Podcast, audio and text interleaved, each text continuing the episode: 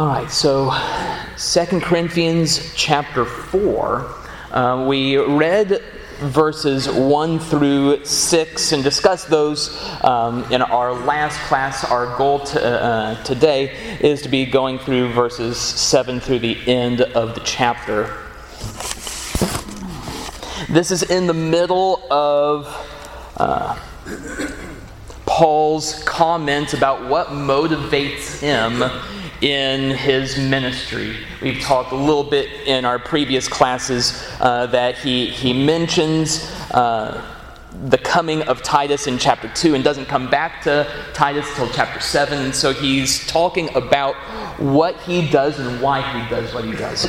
And so we've already talked about how he views himself as a prisoner of war in chapter 2 in the triumphal procession of Christ. In chapter 3, we talk about how he views himself as a minister of righteousness according to what God has appointed to him, and seeing that the glory that is through Christ surpasses the ministry of condemnation that we saw in the Old Testament. It's interesting in verse 14, chapter 3, verse 14, that it refers to the reading of the Old Testament. This is like the only time in the Bible that the Old Testament is called the Old Testament. It's old. It's not anything compared to the New Testament that we see with Christ coming. And then in our last class in chapter 4, verses 1 through 6, we talk about the glory that comes in Christ. We see this ministry. He says in verse 1, "Therefore, since we have this ministry, as we have received mercy, we do not lose heart." If I could actually have somebody to read chapter 4 for us.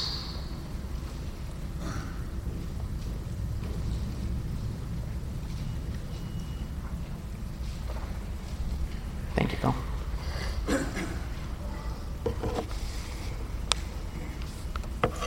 "Therefore, since we have this mystery, as we receive mercy, we do not lose heart. But we have renounced the things hidden because of shame, not walking in craftiness or adulterating the word of God, but by the manifestation of truth, commending ourselves to every man's conscience in the sight of God. And even if our gospel is veiled, it is veiled to those who are perishing, in whose case the God of this world has blinded the minds of the unbelieving, so that they might not see the light of the gospel of the glory of Christ, who is the image of God. For we do not preach ourselves, but Christ Jesus as Lord, and ourselves as your bondservants for Christ's sake. For God, who said, 'Light shall shine out of darkness,' is the one who has shown in our hearts to give the light of the knowledge of the glory of God in the face of Christ Jesus. But we have this treasure in earthen vessels, so that the surpassing greatness of the power will be of God and not from ourselves. We are afflicted in every way, but not crushed, perplexed, but not despairing, persecuted, but not forsaken, struck down, but not destroyed, always carrying about in the body the dying of Jesus, so that the life of Jesus also may be manifested in our body.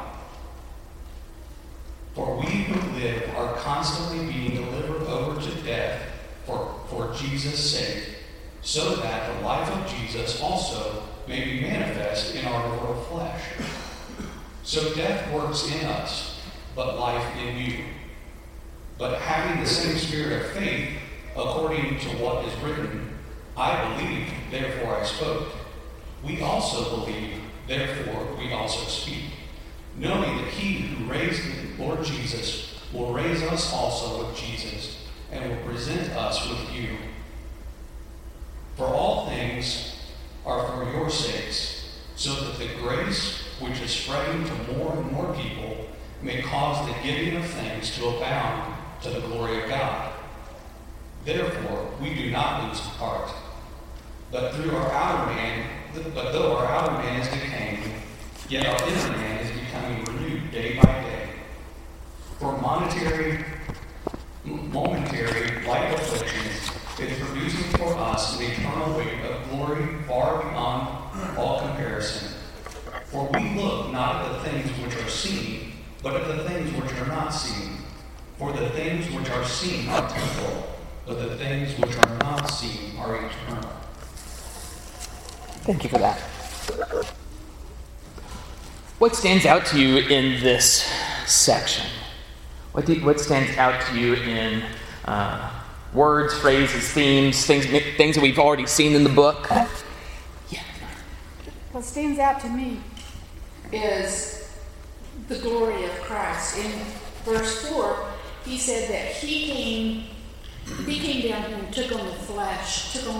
He took on our image so that he could reflect the glory of his Father.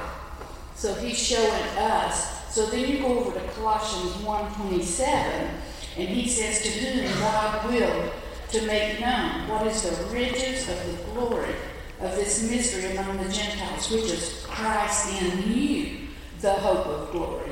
So if we ever want the hope of glory within us, then our image, just like his image reflected his Father, we got to see his Father in him.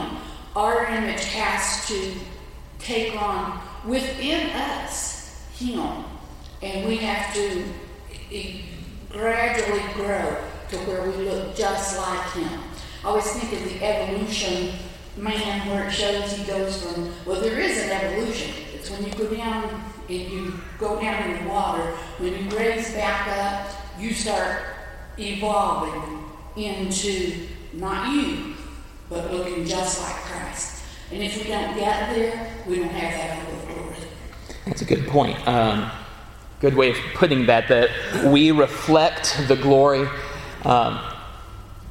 of Christ, just as Christ reflected the glory of the Father. If you want to see what Jehovah God is like, look at Jesus. Look at who he is. Look at his ministry. Yes, Katrina.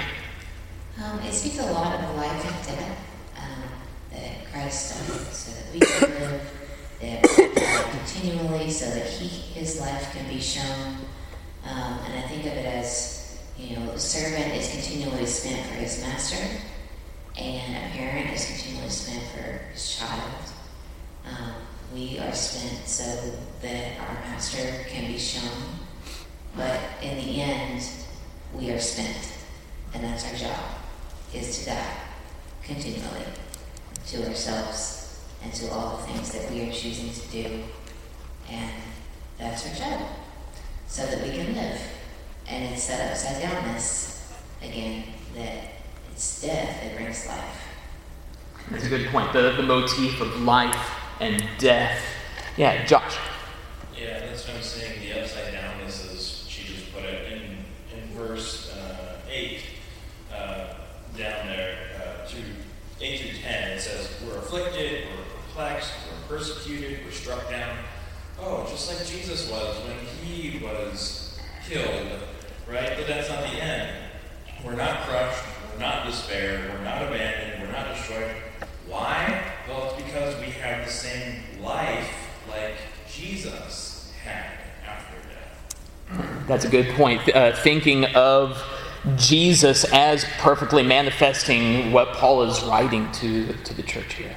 Good. Other things. We'll dive a little deeper and explore some of these thoughts. But any other thoughts or questions?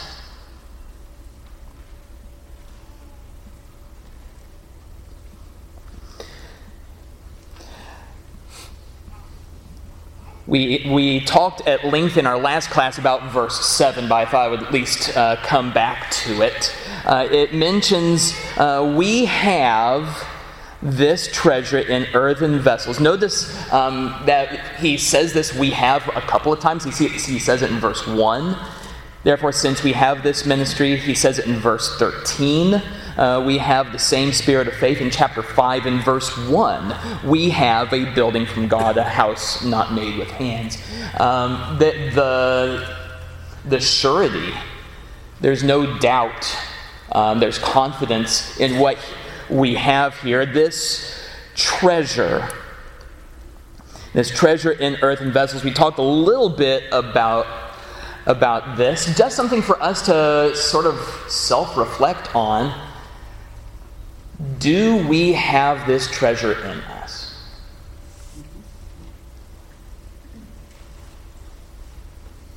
Or do we have other treasures in our vessel? Or do we not view our ministry? Do we not view our relationship as a treasure? Bob. Just thinking about what it means to be an earthen vessel, what it means to have this treasure. That's Bob. Yeah, when I read this, I pretty much relate the treasure because I want to read verse 1 again and then read verse 7. I think they are tied together. I don't think it's exclusive. It doesn't have to exclude other things, but Paul is talking about his ministry. You know, he says in verse 1, therefore, since we have this ministry, as we receive mercy, we do not lose heart. Jumping down into 7, but we have this treasure in earthen vessels, explaining he calls it a treasure here. It's a ministry in verse 1. I think it's good for us to be mindful of how Paul thinks about what he's been given, and also how he considers himself so unworthy of it, but acknowledges later here as we study on that that's our purposeful on the Lord's part to put us to work in our unworthiness, that the gospel of Jesus Christ will shine forth, and there will be no glory for me or anyone here or Paul. So just that may be saying a lot to this, try to make sure that those two things are considered when we understand what he's talking about. I think it's clear how he calls it a treasure. You know, he has something inside of him that is a treasure. That's a good point. Just viewing the glory of God and this ministry as a treasure. I do want to latch on to a word that you brought up that I had highlighted in my notes, that Paul views himself as being unworthy of this. And we've talked a little bit about this in chapter 2 and verse 16. And who is sufficient for these things to be this aroma of death? And we saw in chapter 3 in verses 4 and 5, we have such trust through Christ toward God, not that we are sufficient of ourselves to think of anything as being from ourselves, but our sufficiency is from God, who also made us sufficient as ministers of the new covenant. I think the point of this, God deciding in his ultimate mercy and grace to allow us to be participants in this ministry, is to point not to our greatness or our worthiness, but to point to God. As it said in 4 verse 7, that the excellence of the power may be of God and not of us. Yeah, you see that also in chapter 1, verse 9.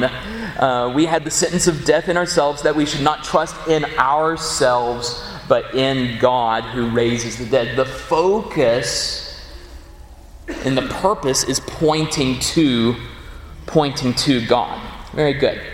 Let's look at the point that Josh mentioned in verses 8 and following.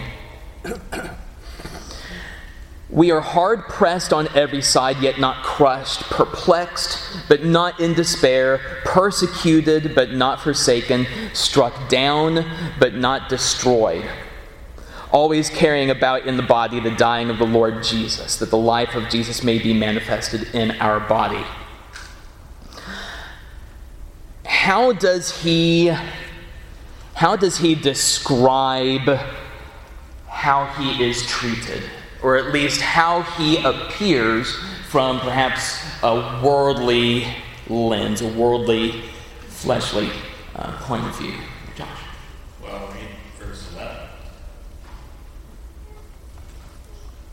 For we who live are always being given over to death for Jesus' sake, so that life may be displayed in our mortal flesh. To the world, it seems like we're dying. Right? It just doesn't make sense. Why would we go through all this stress and suffering over something that we can just, you know, can't look around and see Jesus, right? Why would we go through suffering?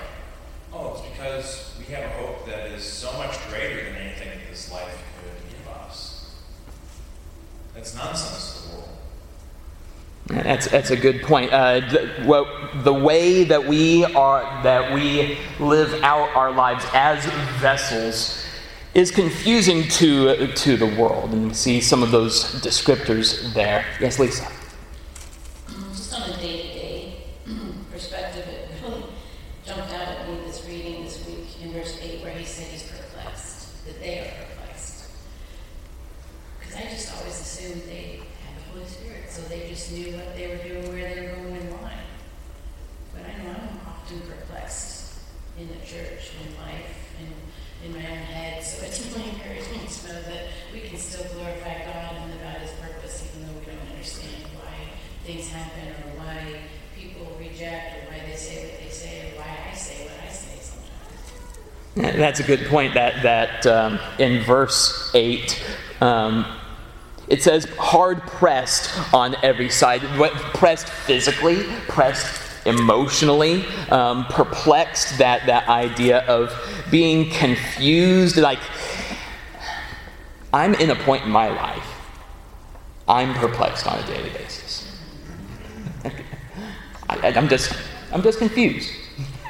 Why is that life how it is? But it also mentions not in despair. I think that's interesting in light of what we saw in in chapter 1, where he said that he was... he did despair, back as we read earlier in chapter 1, verse 8. Burdened beyond measure, above strength, so that we despaired even of life. So I don't necessarily think he's contradicting himself, saying that we don't despair, but he doesn't stay there. He doesn't stay there. What does our despair do for us? Do we stay in it, or do we turn to God in that? Yeah, Roy, and then Alan. I think in context, he's talking about the apostles, because he says, therefore, since we have this ministry, he's been talking about them. And in verse 12, he says, so death works in us, but life in you. It may apply to us secondarily, but he's telling them what the apostles are going through for their sake. That's a very good point, that looking at how he refers to what he's enduring, it is talking about the sacrifice of what the apostles were doing for their sake. Yes? One of the things I read something about, I read of a fellow who wrote in the 1800s about the persecution that Paul went through and the other Christians being one of the best testimonies of evidence that you would not go through these kinds of things if you did not believe and if it was not true. So he used that as a strong evidence. And I think people can see in us, even though we don't suffer to the extent they did, they can see in us evidence of our faith by how we stick it out through those tough times, and those disappointing times, and those persecuting times as well. That's a very good point. Yes, Ross.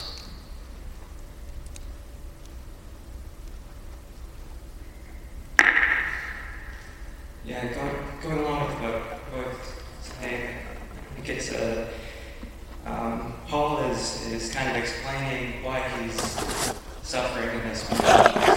He's showing his love for the Corinthians. You know, that's, you know, he's going through this to serve the Corinthians, to help them.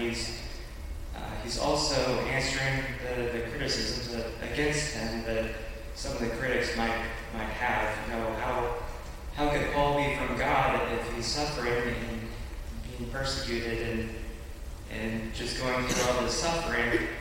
Well, he's kind of explaining that this is for, you know, for God's glory and also for the purpose of helping the Corinthians. Isn't that sort of the Job complex? Job is going through suffering to some extent, and his friends conclude he must be doing something wrong in all of this. But he's explaining he views it as how Christ lived his life. Yes, Tim. One thing I was noticing was in verses 8 and 9, where they're being crushed and perplexed, but not driven to despair, and persecuted, but not destroyed. It's contrasting with verse 3 in my mind, where the people that are veiling the gospel are perishing. So the only hope that we have is in the power of the gospel, and in not veiling it, it's power from ourselves. And that's a good point, sort of contrasting the two options, the two pathways of being blinded and perishing and not having the glory of God shine on them, versus what that actually looks like. It's not all. It's not everything being happy-go-lucky, but it's yes. Yeah, also, Christ was their example, and he warned the apostles that living in Satan's world here is not going to be easy for you, but I will see you through. So now the apostles are telling the people in Corinth the same thing. You will be seen through. And then you go down to verse 10. It says, always carrying about in the body the dying of Jesus, so that life of Jesus also may be manifested in our body. So he said, you will get through this. We will get through this. As long as we carry about in our bodies the dying of Jesus, knowing that things weren't going to be easy for Jesus all the way to death. And it's not going to be easy for them. It's not going to be easy for us. But as long as Christ is manifested in our bodies, we will get through it just the same way Jesus did, just the same way the apostles did. So we will be perplexed, but we won't be despairing. We will be all of these things in the world, but in Christ we won't be defeated. That's a good point. I had a verse that tied in with verse 10 in that comment that you made of 1 John chapter 3, verse 16. Of, by this we know love, that he laid down his life for us, and we also ought to lay down our lives for the brethren. Just that constant, we following in the pattern of Jesus, are ought to lay down our lives, and that's how we manifest the love and receive the life, as we've talked about. Yeah. I really appreciate the language that he uses to describe the hard things that are happening to him, and then contrasting with putting the focus on how he's responding to it. Not identifying himself by the hard things that are happening to him, but saying, this has happened to me, this has happened to us, this has happened to us. But the emphasis is on, we do not lose heart, and we are of good courage, and he says that multiple times. And I think that's a reminder to me when I'm sharing or thinking about the hard things that are going on in my life. Those are things that have happened to me, but the emphasis should be on, because of God, the response that I can have to it. And that's a more hopeful and God-focused way of talking about tragedies. Absolutely. The concept, does the way that we talk, is the way that we go about our lives focusing on the first part or the but not part of what kind of mindset do we have on our ministry? It's a good way of putting that. Anything else? Say through verse 12.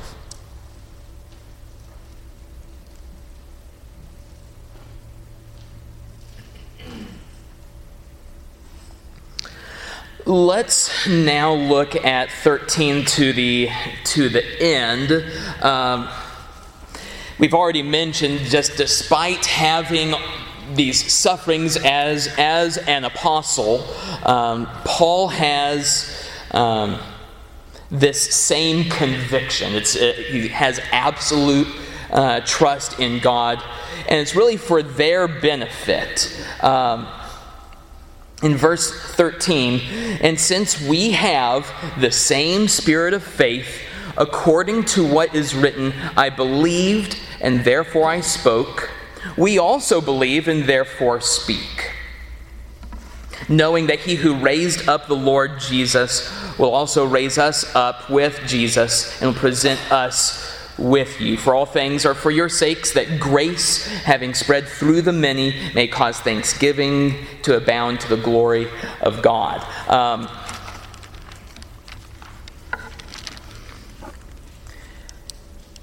Your Bible may have a note there in verse 13. Paul seems to be making a reference to an Old Testament scripture. Anybody have that on them?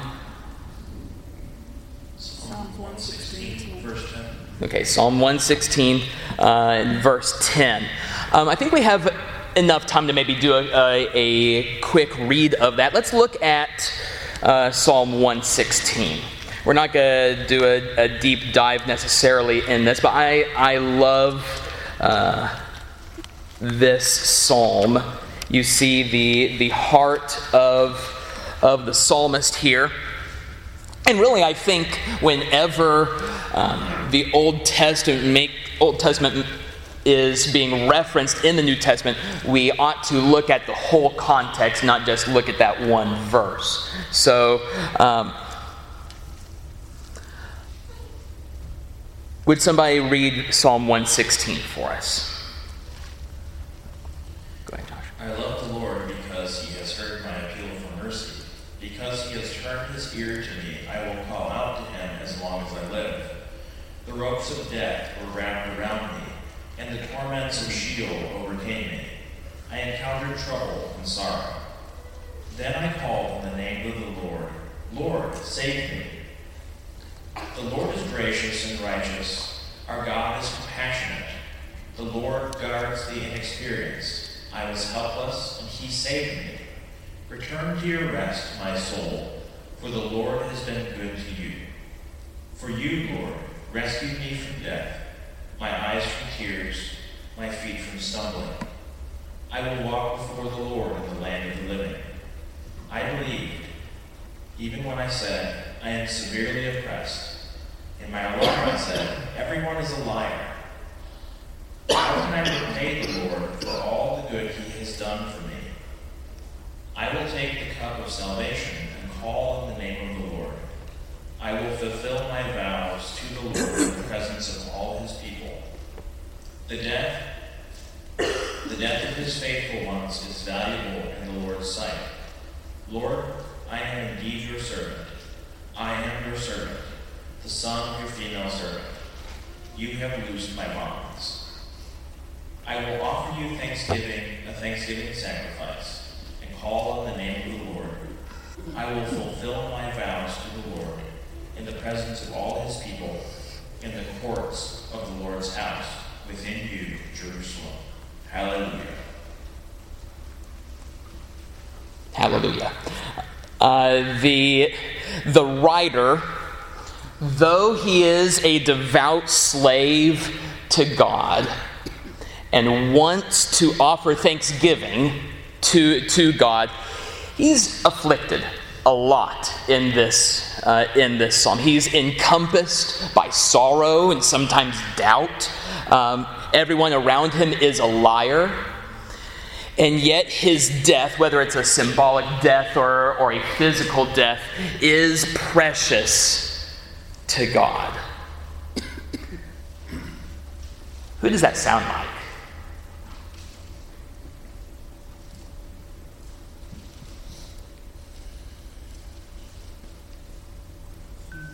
Does it sound like Jesus?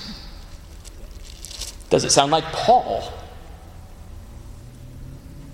And his response, I will pay my vows now in the presence of the Lord. I will call on the name of the Lord. I believed, therefore I spoke. That attitude of the conviction that he has no other alternative than to speak. And that's how we are as humans. We can't help but talk about things that we think are important, about things that we think of as valuable.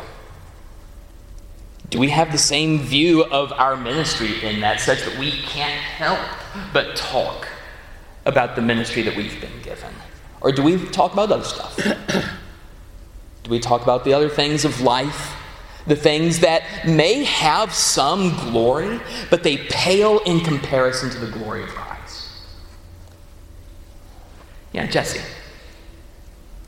When, this is a bit of a hot take, but when you look at the ESV in Psalms 116, it says, I believe even when I spoke, I'm greatly afflicted. At first I was like, what's the connection here? Because it doesn't exactly say, I believe so I spoke. It's more like, I believe even when I was doubting, in a sense, even when he said I'm in trouble, even, when I was greatly afflicted. But I think Paul is drawing something a little bit deeper here, at least from my perspective, about this affliction and the belief in deliverance from this affliction is causing him to speak. And so, taking really what the psalm said, kind of like attaching his plight to the plight of the individual in 116 and kind of extrapolating out. Even when I'm afflicted, because of that I'm going to speak. So I think it's really interesting. I think the same kind of vibe as, Eli, lama sabachthani, like attaching himself to the entire chapter or the entire psalm, if you will. I kind of see Paul doing that here. And then kind of taking it a step further, I believed it, so I spoke. I thought that was interesting. Yeah, very interesting. Yeah, Roy. Just as kind of a side note, he said, I believe, therefore I spoke. That's what faith is. We believe, therefore we repent. We believe, therefore we were baptized. Faith is active. Good. Very good. Yeah, just what faith instigates, how that is manifested. And if Paul didn't speak, it would be because there would be no faith there. And it would be hypocritical for him to speak and yet avoid at all costs the life of suffering, because we're called to take up the cross and follow. Yeah, Bob? One thing that I took from the reading in Psalm from the ESV was more, I believe, I spoke, even though I'm still persecuted for it. That's the kind of what I did from it, the way that verse was worded. And that fits right in to his situation now. Verse 8 talked about everything that happened to him, and yet he still spoke. He still believed. It didn't any of that did not diminish his faith. And like we haven't gotten there yet, verse 17 is for this light momentary affliction. That's what he considered everything that was happening to him. In other places in the scriptures, he talks about exactly what had happened to him. And yet none of that kept him from speaking. It actually emboldened him to speak even more boldly for the cause of Christ. Absolutely. Just having that boldness to speak, and having that mindset. I'm going to look at verses 16 through 17. Just mention it, just to sort of think of the entire section, the entire chapter, and even what we're going to see later on in chapter 5, tying in with it. Though our outer man is perishing, yet the inward man is being renewed day by day. The only way to be renewed is by going through what Christ went through and seeing the life of Paul and what that looked like. And the world has their proposals as to what can bring renewal to the body. But we know that Jesus is the one who does renew us day by day. Yes. The psalmist cried out to God, and God delivered him from whatever trouble he was facing. It seems that Paul is referring to, speaking out to God and trusting in God, but it's not necessarily death that he's looking to be saved from, but he's trusting in the resurrection. Verse 14, knowing that he who raised the Lord Jesus will also with Jesus will raise us also with Jesus, will present us with you. So it's not necessarily he's looking to be saved from death, but he's looking forward to the resurrection and the ultimate being raised from the dead and being with God. Absolutely. Having the mindset of the resurrection, and having that confidence, knowing that, and it mentions that, how confident we have this in verse 14, knowing this is a great source of renewal. Despite persecution, despite affliction, despite being hard-pressed and struck down. Reminds me a lot of Rocky Balboa, who even every time he gets knocked down, he keeps getting back up because of that hope, knowing of that resurrection.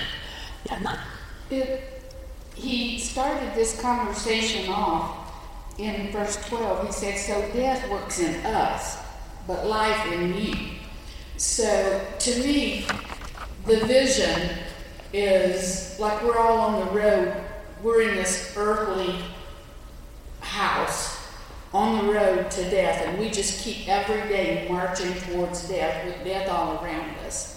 And it's hard, and it's scary, but once we get to that line of death, we're just going to walk right through because the life's in Him. So we're going to leave all of that behind us and find life in Christ. And so every bit of that is going to be nothing. It's going to be so worth the walk on that road, to walk right through death into life through Him. Very good, yeah. So Paul is essentially saying, I'm suffering so that other people can benefit. That's what Jesus did. He suffered for our benefit, and do we follow in that train of doing that for others? Or do we say, life works in me. I'm going to live in the way that I think. I'm going to just preserve myself. I'm going to do whatever it takes to avoid hardships, and you might even see that in some of what the false teachers are saying, that they aren't going through this, but Paul is showing that he is a disciple, he is a follower, because he's living that out. Alan, then Lisa. Going along with verse 16, the inner self being renewed day by day, I'm reminded of Romans 12. Therefore, brothers, by the mercies of God, present your bodies as living sacrifices, holy and acceptable to God, which is your spiritual worship. Do not be conformed to this world, but be transformed. Here it is, by the renewal of your mind, that by testing you may discern what is the will of God and what is good and acceptable and perfect. So we renew our mind by being transformed from study and contemplation of God's word. It only comes from God, doesn't it? Renewal, regeneration, this change only comes through God. Interesting verse 1 that you read ties in with how we started chapter 4.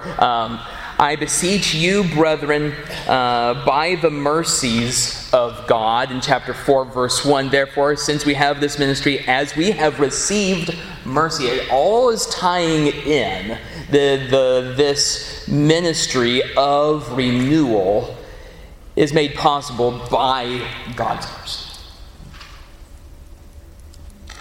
Yes, Lisa. So, years ago, I was working in a post office, and we had a very difficult postmaster. It wasn't unusual or uncommon for every day for her to just make some new declaration, some new process, instruction that we had to follow. And there was I had a fellow coworker there who was a brand new convert, new to the whole idea of the Bible and God and what he wanted for her in her life. And she was a military person, so she had trouble controlling her thoughts and her words out of her mouth. And we were doing Bible study every day together, and she took great heart by verse 17, and we kind of turned it into something helpful. So whenever the boss was on the working floor and would say, okay, now you all need to, walk backwards to the mailbox or whatever, I could hear, like 50 feet down the road, I could hear this friend, this new sister in Christ, I could hear her go, what? And then I would just say, momentary light affliction, momentary light affliction. And she would giggle and stick her head out and give me the thumbs up, and she would get in trouble. And I still use this. I still will say to myself, because I deal still with people, we all do, whenever something's just perplexing, momentary light affliction. I don't know. It helps. I know that's completely surface level compared to what we do. Scripture comes to mind when you need it. Amen. And he draws a contrast. Momentary versus eternal. Light versus something that's weighty. And affliction compared to or contrasted with glory. It helps to view it as momentary light affliction. It's also helpful to see eternal weight of glory, something that I have just a glimpse of in my existence here. Very good. We see the result in verse 15. I don't want to overlook this one. It stands out to me. All things are for your sakes, that grace, having spread through the many, may cause thanksgiving to abound to the glory of God. It's more people, more grace, more thanks, and more glory to God. Just seeing this multiply exponentially here. Okay, we've talked a little bit about this concept in verses 16 through 18 of renewal. One of the passages of the Old Testament is often quoted, Isaiah 40, verse 31, is a passage that speaks to renewal, but it's good to see it in light of the verses that precede it. Isaiah 40, I'll start in verse 27. Isaiah 40, verse 27. What do you say, O Jacob? Or why do you say, O Jacob, and speak, O Israel? My way is hidden from the Lord, and my just claim is passed over by God. Have you not known? Have you not heard? The everlasting God, the Lord, the creator of the ends of the earth, neither faints nor is weary. His understanding is unsearchable. He gives power to the weak, and to those who have no might, he increases strength. Even the youths shall faint and be weary, and the young men shall utterly fall. But those who wait on the Lord shall renew their strength. They shall mount up with wings like eagles. They shall run and not be weary. They shall walk and not faint. The world, and I myself, like to feel like I can just renew myself. I can, if I'm getting down, just pick yourself back up. It'll be okay. Just keep going on. Just everything's going to be okay as long as you have it within you, Micah, to do this. No, I don't. And we need to see that God is in the business. I have this in my quotes somewhere. God knows what we are going through. He's paying attention, and He's in the business of equipping us to overcome. He's in the business to equip us to overcome. And so, as we are finishing this this chapter, this little paragraph here, we've talked about light affliction, which is for a moment, is working for us far more exceeding an eternal weight of glory. While we do not look at the things which are seen, but at the things which are not seen. For the things which are seen are temporary, but the things which are not seen are eternal. I was reading this with the girls last night before going to bed, and Evelyn made a connection. It